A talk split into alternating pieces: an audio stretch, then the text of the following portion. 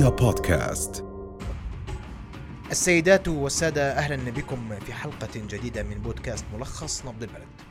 استقالة سبعة أعضاء من لجنة الصحة النيابية نهاية الأسبوع أثارت جدلا واسعا فيما قيل أنه سبب اختلاف في وجهات النظر إزاء موضوع التأمين الصحي الشامل. ما الذي حدث؟ تفاصيله ناقشها الليلة مع دكتور فريد حداد. رئيس لجنة الصحة النيابية مساء الخير. مساء الخير يا سيدي. أهلا وسهلا. أيضا أرحب بعضو لجنة الصحة النيابية المستقيل دكتور أحمد الصراحي مساء الخير دكتور. مساء النور. أهلا بك. وشو بدي أفهم شو اللي صار دكتور فريد؟ معلش. يا سيدي اولا الله يمسيك بالخير ويمسي المشاهدين الكرام. وشكرا على الاستضافة. لكن حقيقه يعني السؤال كبير وأنا يعني اولا يعني أستاذ محمد أنا لم أستقيل ولم أستقبل استقالات لزملاء. وإحنا بنتشرف بحضور آه، زميلنا صاحب السعادة الدكتور أحمد وحاب أوجه السؤال له أنا اليوم رئيس لجنة صحة وبيئة المفروض يكون التواصل من خلالي طبعا له الحق في النظام الداخلي أن يستقيل لدى الأمانة لكن سؤال تقدم آه، تقدمت فيه باتجاهي أنا بنقله للدكتور أحمد بسأل الدكتور أحمد يا دكتور أحمد لماذا قدمت استقالتك؟ تفضل يا دكتور أحمد السؤال سيدي قالوا عندك. دكتور ما في. أي. مشكلة ابدا أنا يعني اتشرف بهذا اللقاء الطيب مع حضرتك وحضرة الزميل سعادة الدكتور فريد الزميل المحترم. آه، الاختلاف في الرأي لا يفسد الصداقة والزمالة. أخ كبير وزميل غالي الدكتور فريد وشهادتي فيه مجروحة. لكن آه، إذا بدك تسأل عن سببي أنا سأتكلم عن نفسي. آه، لماذا تقدمت الاستقالة؟ ويعلم الدكتور فريد بأني قبل شهر تقريبا قدمت الاستقالة وسحبتها بعد التكلم مع الدكتور فريد لأنه آه، كان في عدة أسباب. السبب الأول والرئيسي اللي قدمت الاستقالة يوم الخميس الماضي عليه اللي هو آه، مشكلة التأمين الصحي والتعاقد مع المستشفيات الخاصة. هذا آه، رأي آه، رأي رأيي ورأي الدكتور فريد. كل منا له الرأي آه، آه، يختلف عن الآخر. لكن السبب هو آه، بعد آه، آه، تصريحات سعادة الزميل الدكتور فريد بأن هذا هدر مال عام هذا خصخصة هذا هذا هو رأيه وهو حر فيه أنا لا أستطيع آه، لا أستطيع يعني آه، ولن أدافع عن عن عن أي أحد. آه، لكن آه، على الإعلام على مواقع الإخبارية الدكتور فريد آه، آه، يعطي إلى الإعلام والمواقع الإخبارية ما يسمى بوثيقة من وقع على ضد هذه الاتفاقية. وبالتصريح يقول هذا هدر لل- للمال العام وهذا هدر لأموال الدولة وهذا خصخصة بداية خصخصة المستشفيات ويعطي وثيقة يجب أن لا تطلع ولا تخرج للإعلام آه، آه، آه، وثيقة سم- سميت بوثيقة من وقع ضد هذه الاتفاقية. أنا اعتبرت هذا الكلام تشهير فيه هذا لا يجوز هذا رأيي. أنت هل يوجد إثبات بأن هذا خصخصة؟ هل يوجد إثبات بأنه هذا هدر مال عام؟ هدر المال العام هل هل الاهتمام بصحة المواطن هو هدر مال عام؟ هذا ليس بهدر المال العام. هذا كان رأيي كان آه، للأسف الشديد تصعيد من أخونا الدكتور فريد. قبل ذاك بفترة آه، صرحت أنه أنا مع هذا القرار وأنا صرحت على جميع ال- الإذاعات وجميع المواقع الإلكترونية وجميع المواقع الإخبارية وجميع القنوات الفضائية أنه أنا مع هذا القرار لما فيه مصلحة المواطن لأنه هذا قرار اختياري. المواطن ومساواة بين المواطنين من يحمل الدرجة الأولى العليا ومن يحمل درجة التأمين الأولى. إذا سوينا بين التأمين من يحمل تأمين الدرجة الثانية والثالثة مع الدرجة الأولى. هذا كان رأيي سواء أصبت أم أخطأت هذا رأيي. آه، بتصل فيه سعادة الزميل ويقول كيف بتصرح هذا الكلام؟ بذكر الدكتور فريد. عن أي تصريح يعني؟ تصريح أنه أنا مع هذا القرار. لا لا أنا ما اعترضت سيدي. عليك. بالعكس ما اعترضت فيها تليفون و ابدا ما اعترضت عليك. تفضل كمل تفضل. هلا هلا. وبنفس اليوم بعقد اجتماع طارئ لا يجوز التصريح. أنا بصرح باسمي لا أصرح باسم اللجنة. عقدت اجتماع دكتور فريد مع لجنة الصحة اجتماع طارئ بين الجلستين. ولا لا يجوز التصريح. لا أنا يجوز لي التصريح ويحق لي التصريح أنا لا أصرح باسم لجنة الصحة أنا أصرح باسمي. طيب. ولم أصرح باسم. خليني أكمل. في كمان؟ نعم. طب اسمح لي أرد على هاي عشان طبعاً، أقدر. طبعاً، تفضل يا طبعاً. دكتور فريد. نعم. اجتماع طارئ ممنوع التصريح. نعم. آه، آه، سربت وثيقة. لا لا أنا لا خليني يجوز السير. خل- خليني أوضح. لك الأمور. يا سيدي منذ لحظة آه، يعني فوز اللجنة وأنا كرئيس لجنة صحة وبيئة أنا كنت أعرف أن هذه اللجنة مستهدفة مستهدفة برئيسها ومستهدفه بالنهج الذي ستنتهجه وبالطريقة التي ستتعامل معها مع الملفات التي تثار داخل وزارة الصحة والتي تشتبك مع كل القطاعات والتي يعني أصلا كانت شخصياتنا متبلورة من اللجنة السابقة، نحن قضينا عام سابق في في اللجنة السابقة كل واحد عارف هويته ووجهته وأدوات حواره ونقاشه مع الوزارة وادائه والوجهة التي ينتهجها بعلاقته مع الوزارة، ولذلك نحن كنا عارفين بعض وعارفين وين رايحين، لما أنا فزت رئيس لجنة أنا كنت أعرف أن اللجنة مستهدفة والدليل على هذا الاستهداف يا سيدي العزيز، أنا بدي أسأل سعادته ما بدي جاوب حتى أكمل بعد إذنه، حتى أكمل زي ما أنا سمعت له. ما في مشكلة. آه كم اجتماع حضر؟ أول شيء أنا أفيدك يا أستاذ محمد أن الاجتماع يعلن من خلال ثلاث مصادر في المجلس، اولا يعلن المجلس من خلال SMS داخل آه، بيجي لكل نائب، ثانيا تعلن الامانه العامه عن أي اجتماع، ثالثا آه، تعلن اللجنة من خلال تواصلها مع آه، اللجان النيابية من خلال group النواب. وكل الثلاث مصادر يجب أن تعلن حتى يصار إلى إلى ولا ولا يعلن الرئيس. رئيس اللجنة لا يعلن. يعلن السكرتارية وتعلن يعلن المجلس عن كل محتوى. لذلك كل كل الاجتماعات معلن عنها. عمري 21 سنة. آه هاي الانتخابات راح تكون الانتخابات الأولى إلي أصوت فيها. بعد الانتخابات النيابية كانت برضه أول انتخابات نيابية فهاي راح تكون أول انتخابات للمجالس البلدية واللامركزية آه راح أدلي بصوتي أكيد يعني بعد ما طلعت على القوائم. آه كونه البلديات واللامركزية مهمة جدا يعني في هذا الوقت. إن شاء الله أكيد راح أكون من أول المصوتين. نعم أكيد راح أشارك في الانتخابات البلدية لأنها حق دستوري لكل شخص في إنه يدلي في صوته في المرشح اللي راح يناسبه والمرشح اللي راح يمثل ويوصل صوته واللي راح يكون هو فعلا آه، اللي راح يقدم خدمات تنفع لمصلحة الشخصي ولمصلحة الوطن.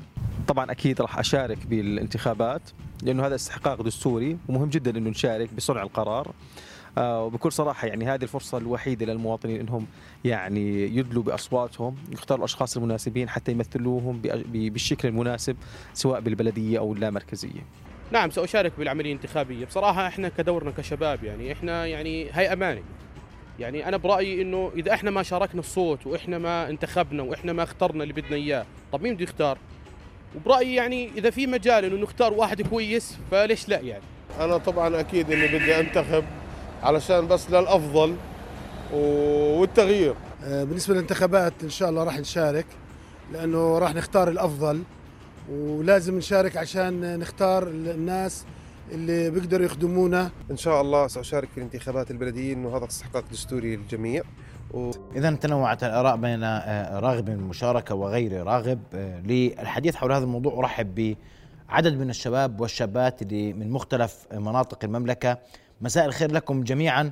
وبدي أسمع آراء آرائكم ووجهة نظركم في موضوع المشاركة في الانتخابات المقبلة من عدمها. نشارك أو لا نشارك ولماذا؟ تفضلي أستاذ ندى. إيه، أهلا يسعد مساكم جميعا. إيه، بالنسبة لي ووجهه نظري إيه، راح أشارك بالانتخابات لأنه بحس الاختيار الأمثل للشخص الكفؤ المناسب هو اللي راح يحدد لبعدين وين راح نوصل. هل رح نكون راضيين ولا مش راضيين؟ فمن البداية نحدد صح علشان بعدين ما نحكي وين كنا وين صرنا. طب اليوم برأيك دور الشباب بالمشاركة وين أين يكمن؟ ليش يشاركوا الشباب اليوم؟ دور الشباب؟ تمام. دور الشباب في مرحلتين. أول مرحلة اللي هم مين اللي شايف حاله الصح يكون قادر يوصل صوت الشباب فإنه مرحلة الترشح اللي هي أنت انتهت أساسا. المرحلة الثانية في التصويت إنه أنت لمين قادر تعطي صوتك؟ للشخص الصح الشخص اللي بيمثلك بيوصل مطالبك واحتياجك واحتياجك اللي أنت بت... في منطقتك. طيب أسمع رأي المهندس معتصم أبو حمدان. مساء الخير محمد شكرا لكم على الاستضافة. أكيد المشاركة اليوم بالنسبة لنا هي واجب بالإضافة إلى أنها حق. في عندنا أكثر من منطلق للمشاركة. أهمها آه، بالنسبة لي إنه الانتخابات البلدية وانتخابات المجالس المحافظات تكاد تفوق في الأهمية الانتخابات النيابية، ليش؟ المجالس اللي تفرزها هاي الانتخابات هي على تماس يومي في مع المواطنين وتقدم ويعني لها دور في تقديم مشاريع تنموية، مشاريع خدمية للمواطنين، وهذا يمكن أكثر مطالب الناس في هاي السنوات. بس بس معتصم معلش اسمح لي. أنتم شباب اليوم. لما بتقولوا بدنا نشارك هل المزاج العام الشبابي مع المشاركة اليوم؟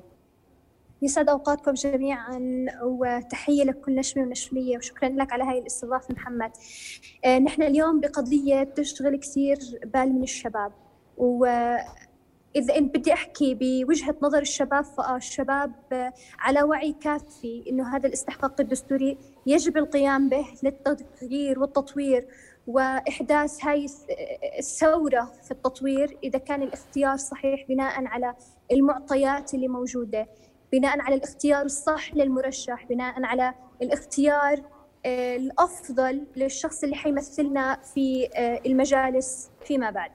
يعطيكم العافية. دكتورة ياسمين أسمع وجهة نظرك. مساء الخير للجميع. أنا صراحة أكيد مع المشاركة في الانتخابات دائما بشجع كل الناس اللي أنا بعرفهم سواء أصدقائي أو حتى عبر منصة آراء بلا حدود مؤسستنا دائما بشجع الشباب إنهم يشاركوا. هلأ سألت سؤال كثير مهم بحب أرجع له شوي. شو دورنا كشباب؟ هلأ أنا صراحة ما بحب دورنا يقتصر على إنه بس أنا أروح أشارك سواء بورقة بيضاء أو أشارك حقيقة أو لا. دورنا بحس إنه يقتصر كمان على توعية الشباب الآخرين الموجودين حوالينا. يعني قبل فترة عملنا حملة كانت اسمها يلا نصوت. هدف الحملة كان إحنا نشجع الشباب الثانيين على إنهم يروحوا يصوتوا نعرفهم شو يعني انتخابات وكيف لازم يصوتوا شو يعني ورقة بيضاء ورقة باطلة إلى آخره. علشان بشعر بإنه في جو سألت عن الجو العام بشعر في إنه الجو العام في عدم ثقة في الانتخابات عدم ثقة في الأشخاص حتى اللي نازلين الانتخابات. فبالعكس أنا مع إنه نشجع الشباب يروحوا يصوتوا آه، يمارسوا حقهم السياسي. علشان هذه الفرصة تأتي كل أربع آه، سنوات ولا كل ثلاث سنوات علشان نمارس حقنا السياسي آه، كشباب. ونطلع للمجالس البلدية أو حتى اللامركزية عفوا مجالس البلدية ومجالس المحافظات أشخاص كفؤ. مش نسمح مجال للأشخاص اللي غير كفؤ بأنهم هم يقودوا المشهد العام. وهذا دائما اللي بيخلينا نرجع لنفس النقطة إنه إحنا نشعر كشباب بأنه إحنا ما عندنا ثقة أو حاسين مستائين من المجالس. حديث عن ارتفاع في أسعار السلع التموينية في الأسواق المحلية، أسباب هذا الارتفاع الحاصل مؤخرا نناقشه الليلة مع ضيفنا وزير الصناعة والتجارة مع الأستاذ يوسف الشمالي مساء الخير معاليك. مساء الخير. أهلا بك في نبض بلد. يا هلا. وراح أبدأ من الجدل خلال اليومين الماضيين امبارح واليوم تحديدا على موضوع أسعار الخضار والفواكه وقبل ما أسمع وجهة نظرك بدي بس مجموعة من الأراء من السوق المركزي. نتابع سويته تيجي على السوق المركزي؟ بتشتري من عندهم ببيع صندوق البندورة بخمسة.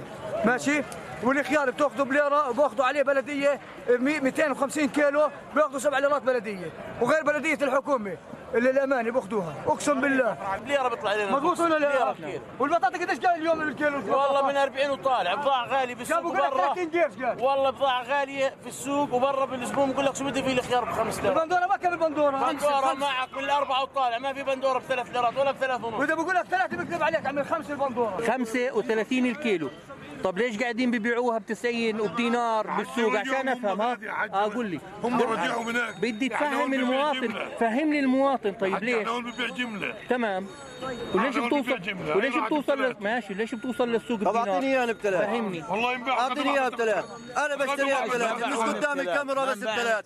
أنا أنا أنا على استعداد أشتريها بثلاث ليرات وبثلاث أنا على استعداد أشتريها بثلاث. ما في بثلاث يعني. ما في بثلاث. بس قدام الكاميرا إحنا نقعد نحكي بثلاث. لا يا عمي. هاي بندورة هاي حبيتها دفشة. من جوا كلياتها فاضي قاعد تنباع بأربعة وربع.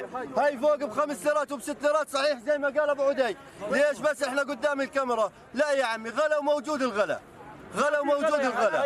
الغلا موجود. الخيار قباله بليره هذا معانا ألو تعال أعطيني. إحنا بس بدنا نقعد نحكي قدام الكاميرا. احكوا الصحيح يا عمي. السبب الرئيسي آه، في ارتفاع آه، بعض أصناف المنتجات البستانية في السوق المركزي عائد آه، لكون المملكة مرت في فترة خلال الأشهر القليلة الماضية في فترات مرت علينا برد شديد جدا.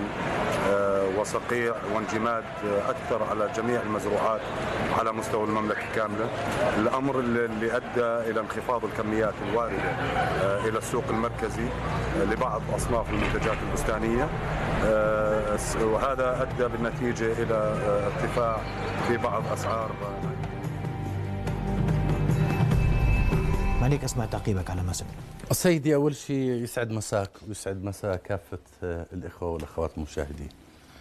موضوع الخضار تحديدا آه، وبالذات الخيار والبندورة والزهرة والباذنجان والكوسة. إحنا الجميع يعلم إنه مرينا بظروف جوية قاسية.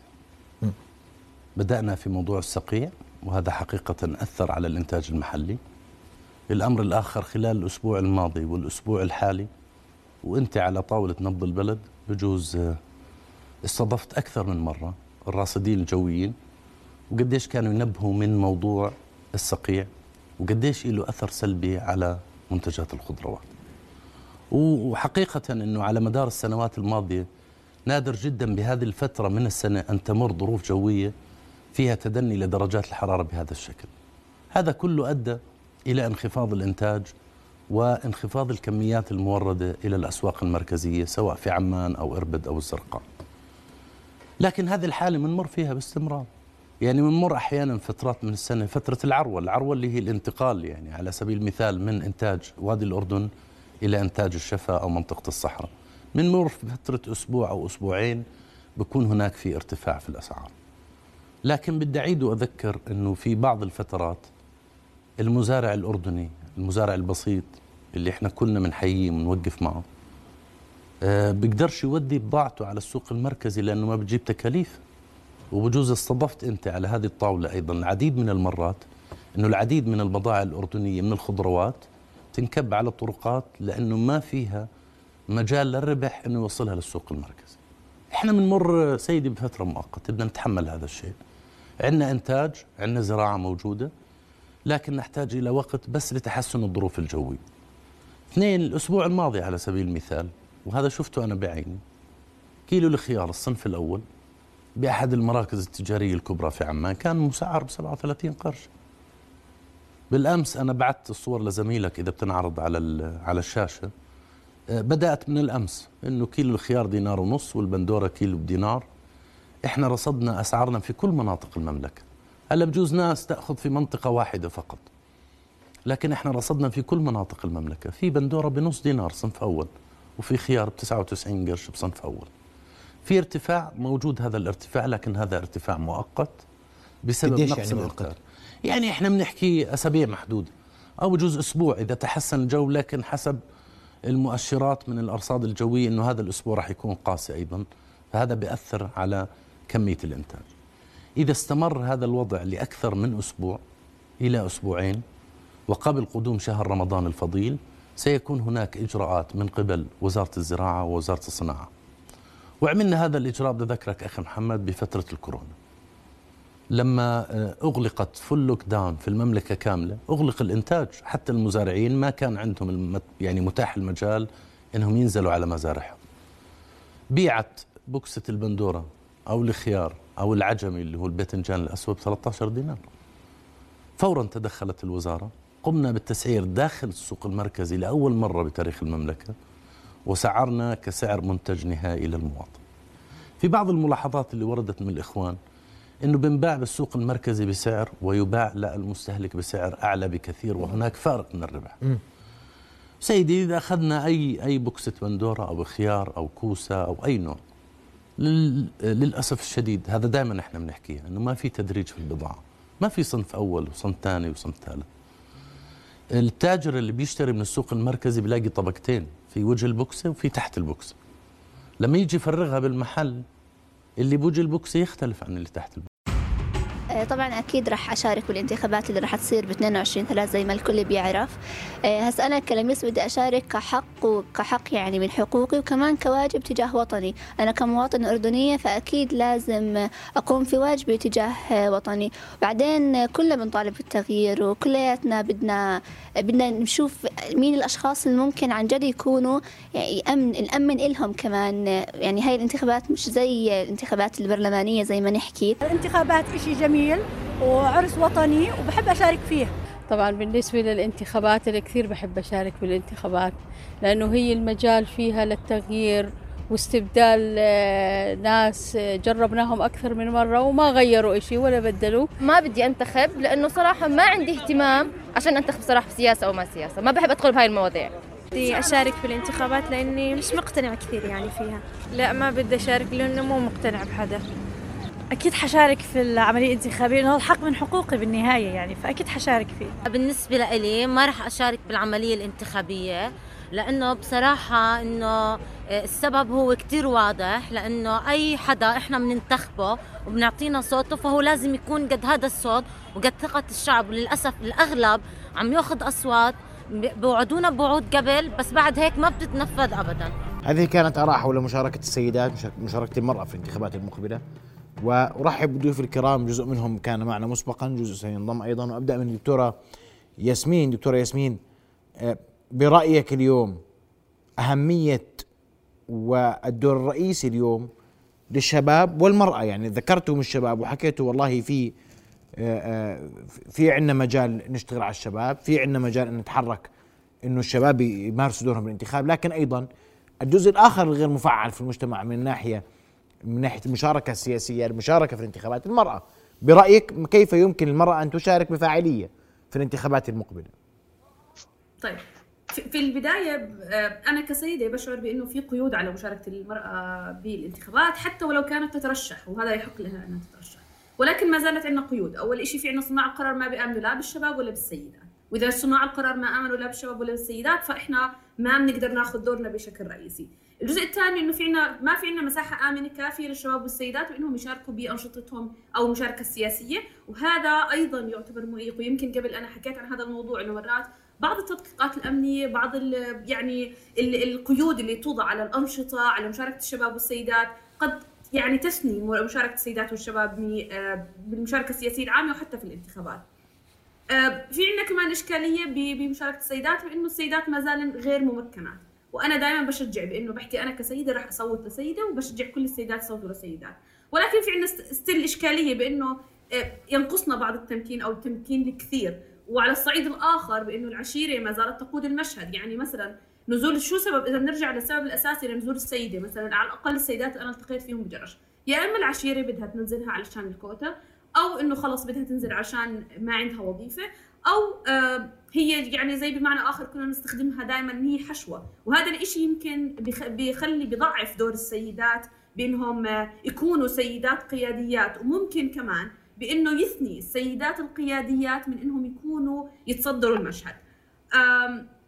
إذا بدي أحكي عن دورنا كسيدات يعني أول شيء بإنه إحنا نشجع نزول آه، أو ترشح السيدات الكفؤ السيدات اللي هم قادرات على إنه يمثلونا كسيدات. لأنه بالنهايه أنا لما بدي أصوت بدي أصوت لشخص أثق تماما بأنه قادر على إنه يمثلني سواء في قبة في القبة البرلمانية سواء في مجلس البلدي سواء في مجلس المحافظة يسلط الضوء على قضايا السيدات. لأنه إحنا يعني بنعاني من إنه بس توصل المرشح أو المرشح المنصب هو بيبطل أصلا يسلط الصوت يسلط آه، الضوء على قضايانا سواء شباب أو سيدات. يمكن هاي أبرز النقاط اللي كنت حاب أشاركها سيد محمد آه، أستاذ محمد فيما يخص مشاركة السيدات والشباب. أسمع من الأستاذة سيرين. تفضلي أستاذ سيرين. يعطيك العافية محمد و يعني أنا أكمل على ما حكته زميلتي الدكتورة ياسمين. آه، فعليا التخوف من الترشح وهذا اللي أنا عم بشوفه داخل مجتمعي محافظة عجلون.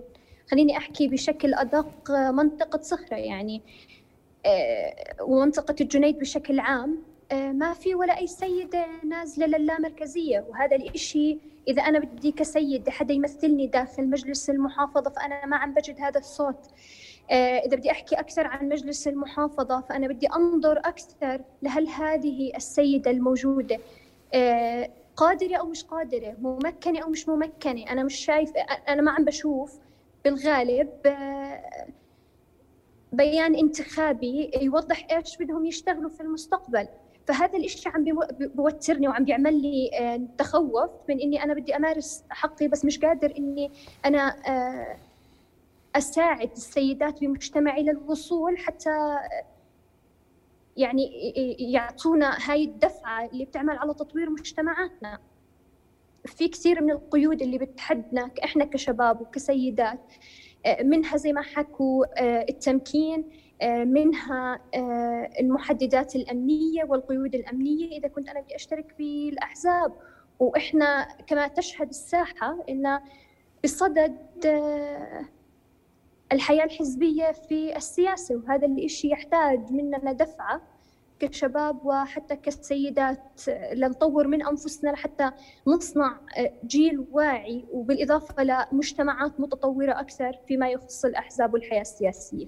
أسمع هلا ستي. أسمع من ندى؟ تفضلي ست ندى. يا أهلا يعطيك العافية. بالإضافة للي حكوه زميلاتي قبل هسا كثير مهم تشارك المرأة سياسيا وخاصة في المجالس المحلية والمحافظة. بس إحنا نرجع نسأل نفس السؤال إنه ليش هي ترشحت أساسا؟ هي نفسها حابة تترشح ولا هي بس لأنه في كوتا واحتمالية تفوز كثير؟ فهاي النقطة مهم نرجع لها. الشغلة الثانية إنه آه، بحس كثير في مجتمعاتنا آه، المرأة بحاجة إلى دعم بكافة أنواعه لما نحكي دعم مادي دعم معرفي آه، دعم معنوي من الناس اللي بتتصوت لها وتكون هي نفسها حاسة إنه هي قادرة على تحمل ال ال هي قادرة إنه توصل كل شيء لمطالب الناس والاحتياجات وتوصل المشاريع وإلى آخره. إنه تخدم شعبها بالطريقة يعني تخدم الناس اللي بتصوت فيها واللي ما بتصوت بالطريقة الصح. في في مرشحات من وجهة نظركم بيلبوا هاي الطموحات عند وكمان كان في تساؤل إنه عدد قليل جدا. عدد المرشحات اليوم قليل. تتفقوا بتختلفوا. اسمح لي أستاذ تفضلي. إذا بتسمح لي أستاذ محمد في نقطة مهمة يعني بتجاوب على سؤالك. آه يعني العشيرة لا تمثل يعني ما بتحب إنه سيدة تمثلها. فبالعادة لما العشيرة بدها تطلع نائب مرشح غالبا رح يكون رجل مش سيدة. وإذا كانت سيدة وممكن إنها تحصد أصوات ممكن تكون شوي يعني يتم ثنيها عن المشاركة.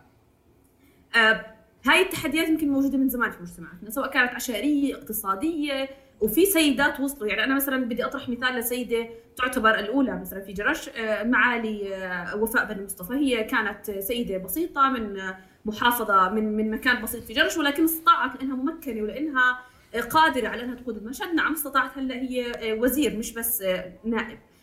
حاليا في كثير سيدات مثلا عندنا بجرش أنا التقيت فيهم قبل فترة من خلال تدريب هم قادرات على إنهم يوصلوا آه، لا آه، مش بس يوصلوا قادرات على إنهم يمثلونا ويطرحوا قضايانا سواء كان في في المجالس البلدية أو اللامركزيه، أنا بتمنى آه، وهذا دائما بحكيه، بتمنى إنه في يوم من الأيام نوصل لقانون بدون كوتا. يكون المجتمع قادر على إنه يتوجه للسيدات وينتخبهم حتى لما بده ينتخب يطلع هل الرجل وهي السيدة هل هم كفؤ أصلا قبل ما ينتخبهم؟ بعدين يصوت. لكن يعني ما زالت شوي في عنا هذا الموضوع. والنقطة الأخيرة قبل ما أختم يمكن مرات بخاف من آه، توجه الشباب كثير. مرات الشباب إذا قرر بأنه يتوجه لنظام الفزعة ويصوت لعشيرته هون شوي بخاف لأنه الشباب بي بي بيشكل ثقل عندنا وخصوصا في العشائر. فإذا الشباب قرر بأنه السيدات إنهم يتوجهوا على العشيرة فهون إحنا بنرجع زي كأنه آه، ما انتخبنا مضبوط